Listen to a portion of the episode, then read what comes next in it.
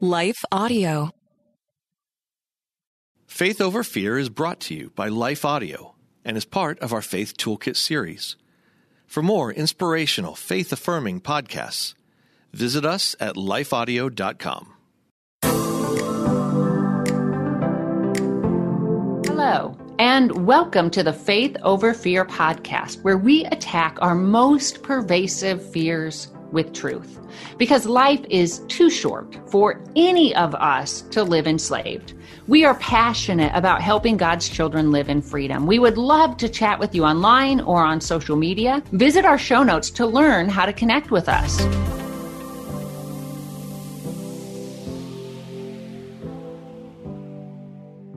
I'm Jennifer Slattery, and today's episode is part two of last week's discussion on finding the courage to love those who are hard to love. Most of us do not like conflict or emotional discomfort, which can make it challenging to reach out to or walk beside those who are maybe distrustful, rough around the edges, easily set off. And I think this is to a large extent because our interactions with them tend to prick our insecurities and our pride. Although I would suggest that our pride often stems from fear as well. The fear that if we don't elevate or defend ourselves, then we won't have significance. Or maybe that someone will take advantage of us. Because here's what I've found when we're securely anchored in the love and grace of Christ, and when we understand who we are to Him and in Him, we're not so concerned with how others view us we're also better able to recognize what is and isn't ours to own, or maybe to phrase it differently, to establish and maintain healthy boundaries. Last week, we talked about remaining powered up, the importance of praying before, during, and after potentially difficult encounters, and also of asking others to pray for us. We also discussed the benefits of learning to hit pause in the middle of conversations to pray. I usually will excuse myself to the restroom, which gives me about, I don't know, 10 minutes to seek God's heart and perspective. And then finally, we talked about using every encounter as a learning opportunity. If you haven't listened to that episode, I encourage you to do so. I had a special guest, Matt Massiera from Be Bold Street Ministries. To expand further on the idea of using every encounter as a learning opportunity, I like to choose one goal to focus on, one specific goal, one specific way I can improve in my interactions rather than, than 10. If I set up too many goals, that will set me up for failure, for guilt, for potentially self condemnation. That is not helpful. I like to focus on baby steps, progress, not perfection. So if we handle a conversation better today, than we have similar situations in the past, that's a win, regardless of how much better we did. We should celebrate every time we take a step forward. And when we kind of slip backwards and maybe give in to old behavior patterns, we confess that to Jesus. We apologize to the person. We ask God to show us why we responded the way we did and then we course correct for the next time. Again, focusing on progress, not perfection. And that's what it means to live in grace. And that is so, so freeing. That's transformative, really. God's grace empowers us to live in love like Him. And as Psalm 145, verse 8 states, the Lord is merciful and compassionate, slow to get angry, and filled with unfailing love. So that's the type of love that we are called to display. Imitating the love of Christ means responding to the prideful with humility, the angry with gentleness, and the imperfect, maybe even occasionally thoughtless, with grace. We cannot love like Jesus apart from Jesus, which is why our actions, when surrendered to Him, can provide such powerful evidence for the gospel. Loving like Jesus takes strength, it takes self control, and it takes courage. And like I said last week, our greatest challenges stem from our fears and insecurities. At least that's my experience. Often we're afraid of getting hurt. We're afraid of someone taking advantage of us. We're afraid of getting sucked into someone else's drama or dysfunction, which is ultimately a question of healthy boundaries. The hard truth is, if we love like Jesus, without condition, without reservation, we will get hurt on occasion. The beautiful thing, however, is that we can trust God to use our pain for our good and His glory. When our family first started opening our home to kids from rough places, numerous people said, "Wow, I could never do that. What if what if they move to another home? What if they return to their parents and and you don't get to see them anymore?" I would get too attached. I just couldn't do that. Translation, I'm afraid of being hurt. I'd rather not love than love and get hurt. I think our greater fear should be developing a hardened and self protecting heart, the type of heart that sees those who are hurting and then turns the other way. When my daughter was growing up, I so longed to protect her from pain. But had I made that my ultimate goal, I have no doubt her growth would have been stunted and she'd be nowhere near the compassionate, strong, giving young woman that she's become. My role as her mom, as her coach and guide, wasn't to shelter her from every potential hardship, but instead to help her gain the strength and the perspective that she would need to stay strong, to exhibit godly confidence, no matter what she encountered. And that's how God trains us as well. He wants us to become so filled with the love, the grace, the confidence of Christ that we're not knocked down by the actions of others the offenses we suffer, they'll sting, absolutely, but they won't settle deep into our hearts, hindering our mission or our godly confidence. Learning to view ourselves through Christ's eyes, that's a process for sure. And in my experience, it's one that usually begins with introspection, introspection prayer, and often deep healing. Now, before I get too far, I do want to say if the person that you find hard to love, if they're a family member, maybe an in law, you might have a history of hurt to unpack, to process, to potentially talk through, and to heal from. If the other person isn't willing or emotionally and spiritually mature enough to talk things through, then I suggest walking through all that with Christ. Well, I suggest walking through all our hurts with him regardless, as he's the only one who really sees things clearly, including why certain hurts hurt us so deeply and particular behaviors cause our muscles to clench. He knows what's really going on within us. But keep in mind, if you have an unpleasant, tense, or painful history with an individual, that will make everything harder for you and more confusing. So give yourself grace and, and just lean into Jesus and follow his lead. One night a while ago, after I'd finished speaking at a woman's retreat, one of the ladies she approached me to discuss a family member that she'd been struggling with. It was an in-law. And she really wanted to show this individual the love and the grace of Christ, but she had such intense feelings for the person. I hate her, she said, almost wincing when she said it. And I could tell that she felt guilty about about this. And later that night, as I lay in bed and I was just kind of contemplating our discussion, I had this strong sense that what the woman was feeling wasn't actually hate that she was probably reacting out of hurt. And so the next morning, when I saw her again, I revisited our conversation and I asked her, I, I, basically verified if my perception was correct. I asked her if she thought maybe that she'd been hurt in the past and that therefore every conversation with this particular individual was not only a new hurt because stuff was still going on, but also triggered some of those still open wounds from her past. The woman, she started to tear up and, and she nodded. And as we just kind of discussed things further, she verbalized things I'm not sure she had even been fully aware of before. How certain behaviors and comments had made her feel and why those things cut so deeply. Well, I encouraged her to share her feelings with the individual, whether or not she chose to do so. I'm certain she was more self aware in future conversations with that person and more cognizant as to how her insecurities impacted her perceptions. And hopefully, she saw it as an opportunity to seek healing with Christ and to, to really replace those insecurities with truths regarding who she was in Him.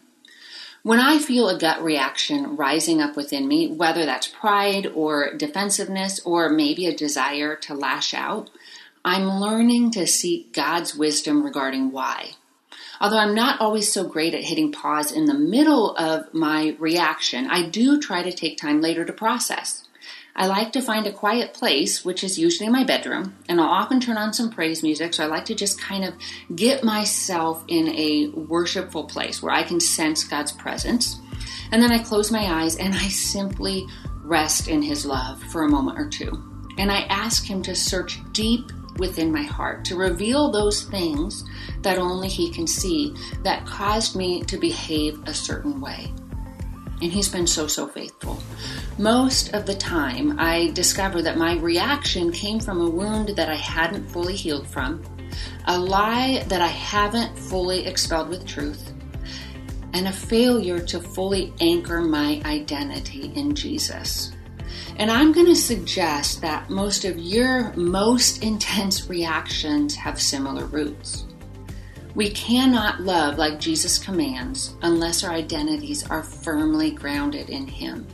We must know who and whose we are.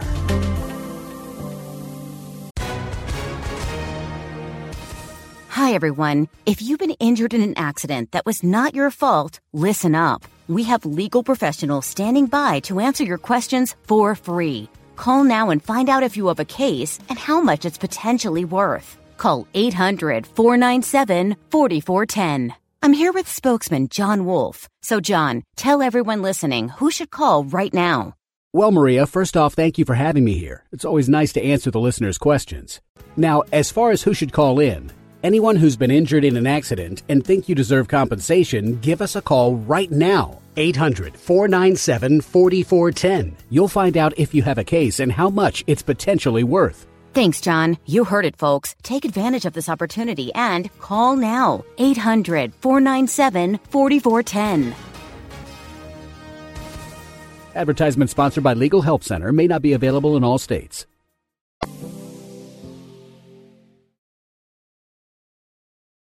Now, I share this next story in Wholly Loved's Becoming His Princess Bible study in week one's video, which I'll, I'll share that in the show notes. But when my daughter was in high school, some of the teenage boys, they began calling her Ashley Sluttery.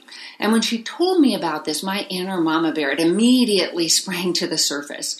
But she, like, she wasn't, she wasn't really that affected. She just kind of gave me this strange look and she said, Mom, I don't care. That's the stupidest thing someone could say.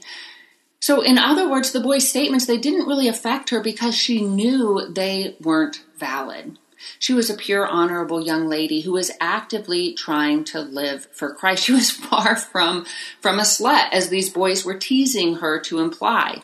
And therefore, she was able to just like disregard their statements. Other comments, other teasing, however, those that pricked at her insecurities, those lies that she already believed about herself, those statements she found more challenging to shrug off. And the same is true for us, which means our reactions can reveal places where we've adopted a false identity, and therefore our reactions can we can view them as growth and healing opportunities. Consider how Jesus lived and loved he was confident in who he was, in where he came from, in what he was called to do, and where he was ultimately going. And that confidence allowed him to love humbly and sacrificially. In John chapter 13, verses 1 through 5, we read, It was just before the Passover festival. Jesus knew that the hour had come for him to leave this world and go to the Father. Having loved his own who were in the world, he loved them to the end. The evening meal was in progress, and the devil had already prompted Judas, the son of Simon Iscariot, to betray Jesus. Jesus knew that the Father had put all things under his power, and that he had come from God and was returning to God. And so he got up from the meal, he took off his outer clothing, he wrapped a towel around his waist. After that, he poured water into a basin and began to wash his disciples' feet, drying them with the towel that was wrapped around him. Now, some of us have heard this passage so many times, the passage about Jesus washing his disciples' feet, that we can easily miss its significance. But this would have been the equivalent of having the President of the United States over for dinner, or perhaps the Queen of England, only to have them get up, go outside, grab the pooper scooper, and pick up all the dog mess in your backyard, or, or maybe to scrub out your nasty curbside trash can. And as I contemplate this scene, just what Jesus did, and as I contemplate it through John, the author's eyes, verses 1 and 3 really stand out to me. Scripture says Jesus knew that the hour had come for him to leave this world and go to the Father. And then in verse 3, we're told Jesus knew that the Father had put all things under his power and that he had come from God and was returning to God. So, in other words, he knew who he was, he was secure in his relationship with the Father, and he knew and remained focused on his mission. And that's where our confidence and courage to love well will come from as well. From our identity in Christ, the love we receive from Him, our relationship with Him, and a clear understanding of our calling. You and I have nothing to prove. I want to say that again. You and I have nothing to prove.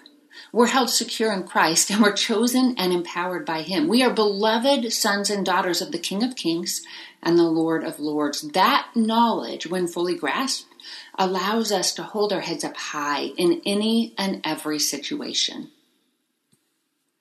I want to be so focused on my calling that I don't let anything or anyone dissuade or defeat me.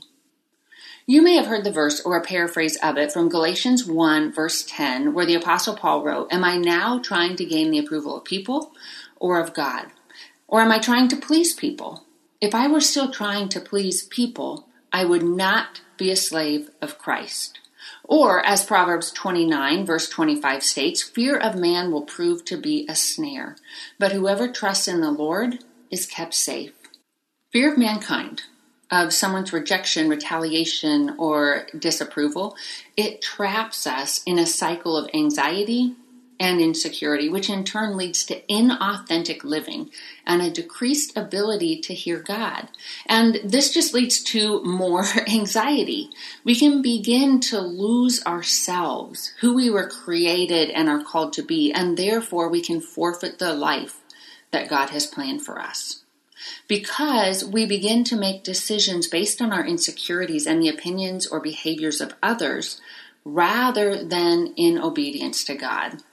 When we seek to follow wholeheartedly however God leads, saturated by His acceptance, His love, and His grace, we grow increasingly confident and effective. We become life giving, light bearing instruments of change. I want to get better at shaking off rejection whenever it comes. And I just love that visual of, of like shaking off an offense. And it comes from Matthew chapter 10. And God used that passage in particular to speak to me during a challenging time uh, when I felt really insecure in ministry. So, to paraphrase, one day Jesus sent his disciples out in pairs to share God's truth throughout Israel. And they weren't supposed to take anything with them no provisions for their journey, no silver or gold to pay for lodging, which means they were to rely completely on the generosity of the people they encountered for food and a place to stay. And all the introverts listening probably just felt their stomachs drop, right? Like I I understand how challenging this must have been. As a ministry leader, to keep my ministry up and running, I have to engage in a certain amount of fundraising. And I got to tell you, it's always super challenging. And so I can just imagine how these disciples must have felt approaching strangers saying, Hey, look, can I stay with you for a bit? Can I join you for dinner? Now, granted, the disciples were ultimately relying on God, their provider, but he was going to provide for them through others while they were evangelizing them. And while it was customary for people to house traveling rabbis, these men were tax collectors, zealots, and fishermen. They were far from the religious or social elite. And yet, they were called and commissioned by their Creator. They were sent out by the Messiah, by God's Son Himself. That was a crucial truth for them to hold on to, especially when they weren't well received.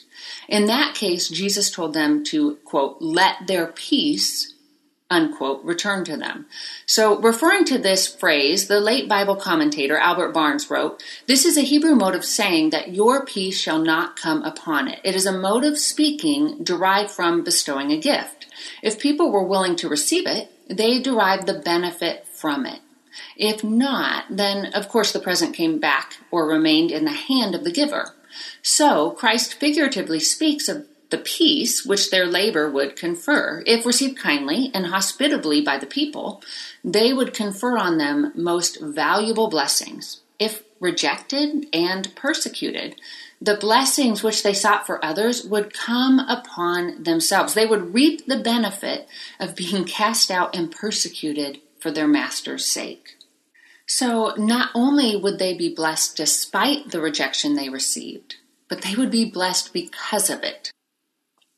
In other words, God sees the way people treat us, and He will reward every loving act done in obedience and faith. Now, Jesus continued in verse 14, stating, If anyone will not welcome you or listen to your words, shake the dust off your feet when you leave that home or town. So, don't carry that rejection with you. Don't allow that person's poor behavior to negatively impact your calling. Shake it off and that applies to us as well. When we reach out to others and they treat our kindness with contempt, we need to learn to shake it off. I know that's not easy, but it does get easier with time, especially if we're diligent about controlling our thought life. That's imperative. We can perceive every encounter as a personal rejection or as the individual's rejection of God, not us. Now, obviously, this doesn't mean we're to grab a big megaphone and, and beat everyone with the truth. And in fact, Jesus told his disciples in this same passage to be as shrewd as snakes and as innocent, or some translations state as harmless as doves. So, shrewd as snakes, wise and strategic with our words and our actions, but harmless, gentle, calming even in how we apply that wisdom and recognize this. We will encounter wolves. We will encounter people who maybe want to hurt us. And we need to remain cognizant of that so that we won't feel caught off guard or sideswiped when people act ugly. Now, this passage, it also encourages us to remain prepared, strategic, to remember our calling and who called us. But notice also that Jesus sent his disciples out in pairs. He didn't tell any of them to walk out their assignments, their callings alone. And this is significant because he'd already given them all the power they needed to do all that he had asked. As verse 1 stated, he gave them authority to drive out evil spirits and to heal every disease and sickness. So they've been commissioned and fully empowered by God, and yet they still needed one another. And so do we. Which means when we sense God calling us to something, we need to find our allies. We need someone we can link arms with, who can encourage us when we're discouraged, who can remind us of truth when our insecurities threaten to hold us back. Someone who speaks words of comfort when those we're seeking to reach out to retaliate or behave in hurtful ways. And most of the time, the people that seem to kind of be retaliating against us, they're they're not really fighting against us, they're fighting against Christ in us.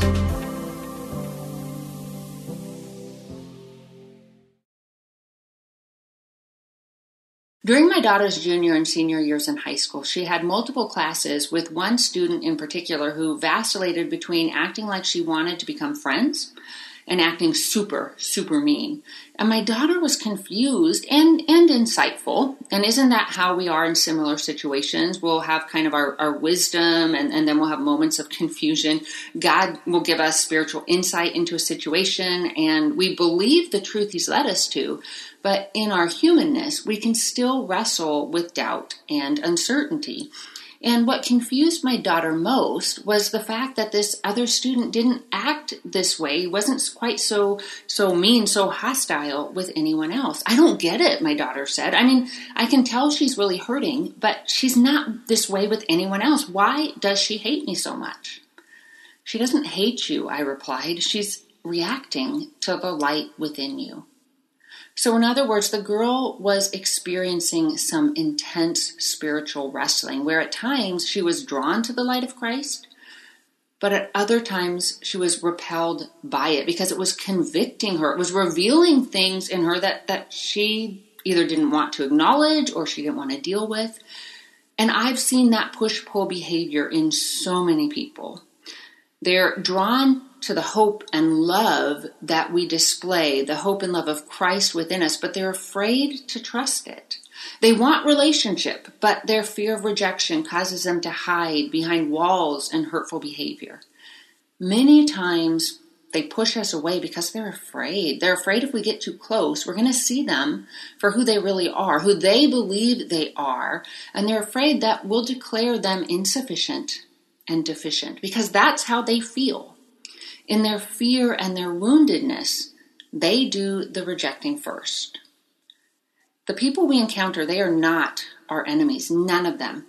We do have an enemy, absolutely, but so do they. We have the same enemy, in fact. And those people who seem so angry or defensive, they're Satan's victims. They're casualties in a spiritual war. Our fight isn't against other people. Scripture makes it clear it's against the forces of evil that are wreaking havoc in our world, in our communities, in our families, in our marriages. And the destruction, it is extensive. But you and I are on the A team. We're part of God's rescue mission. When we recognize that, including how enslaved non believers are, we become filled with compassion as Jesus himself was. The Bible tells us one day, towards the end of Jesus' ministry, as he approached Jerusalem, he wept and said in Matthew 23, verse 37, Jerusalem, Jerusalem, you who killed the prophets and stoned those sent to you. How often I have longed to gather your children together as a hen gathers her chicks under her wings, and, and you were not willing. Now, that's such a tender, almost maternal analogy to scoop them under his protective wing, to shelter them like a mother hen does her defenseless chicks. Adding in Luke chapter 19, verses 41 to 42, if you, even you, had only known on this day what would bring you peace, but now it is hidden from your eyes. Now, keep in mind, this was the city, Jerusalem, in which Jesus would soon be crucified. It was filled with people who, prior to his execution, would be shouting, Crucify him. Jesus knew how those people would soon treat him.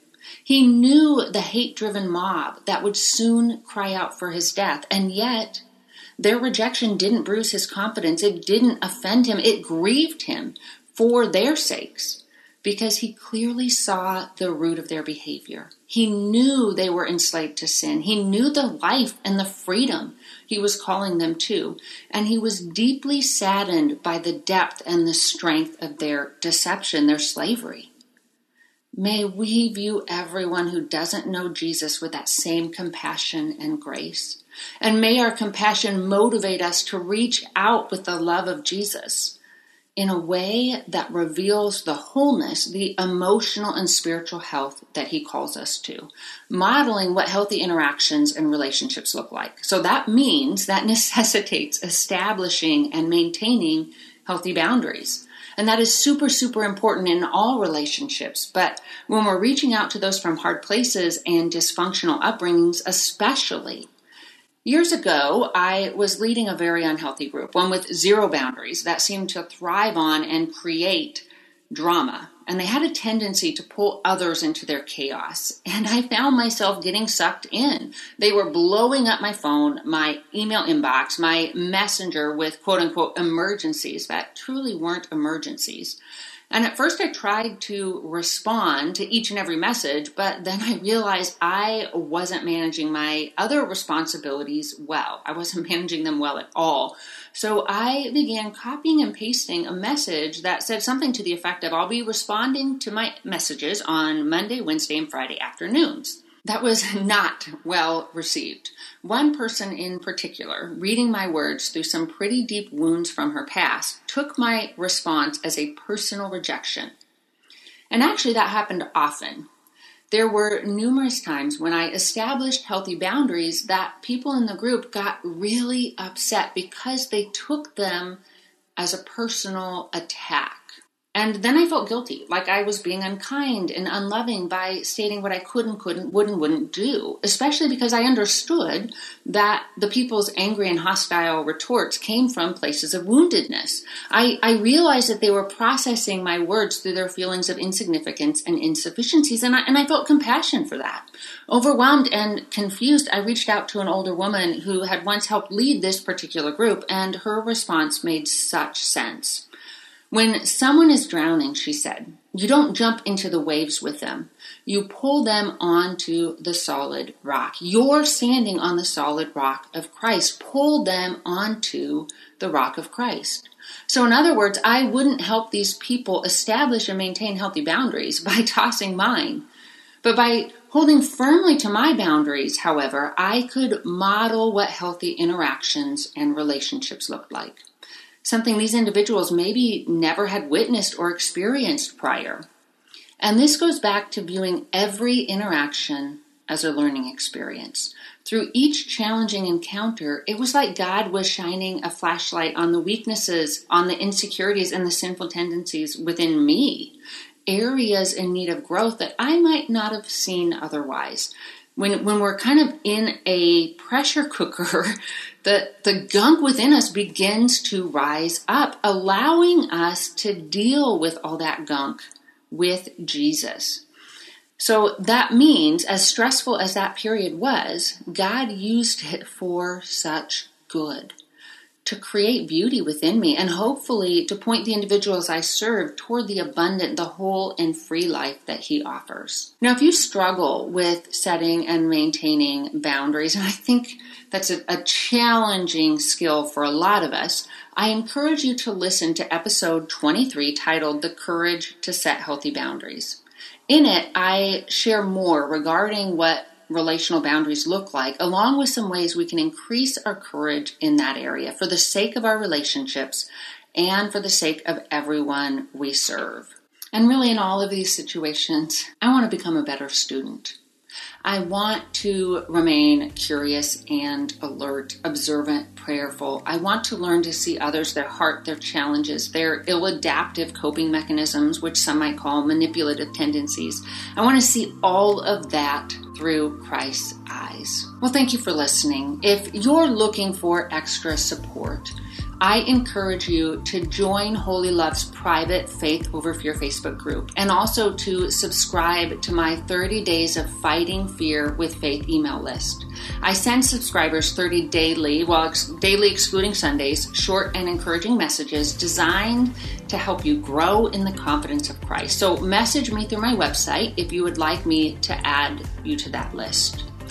If you haven't already done so, I would encourage you to subscribe to this podcast, then you won't miss a single episode. And make sure to share it with your friends. That can be just a great way to help them walk in the freedom of Christ as well. It would encourage me and my team if you would rate this podcast, and that also helps others to find it.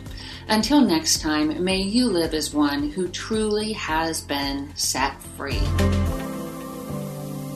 Hey everyone, thanks for listening to Faith Over Fear, a production of Life Audio and the Salem Web Network. If you enjoyed what you heard today, we'd love for you to head over to your favorite podcast app and leave us a review. To learn more about Jennifer Slattery or to check out any of the resources she mentioned in this episode, just head over to her website, jenniferslatterylivesoutloud.com, or check out our show notes. This episode was produced by Kelly Givens and edited by Stephen Sanders. A special thanks to our executive producer, Stephen McGarvey. For more Faith Toolkit podcasts like this, just head over to lifeaudio.com. Is life feeling chaotic? I get it. I'm Rachel Wojo, host of the Untangling Life podcast. Don't miss the passionate encouragement and faith based resources you need to help you clear your head and calm your heart. As Shell says, it feels like Rachel always knows what I need to hear. She keeps it real and is so humble. Her podcast is just the cherry on top. Enjoy Untangling Life with Rachel Wojo on lifeaudio.com or your favorite podcast app now.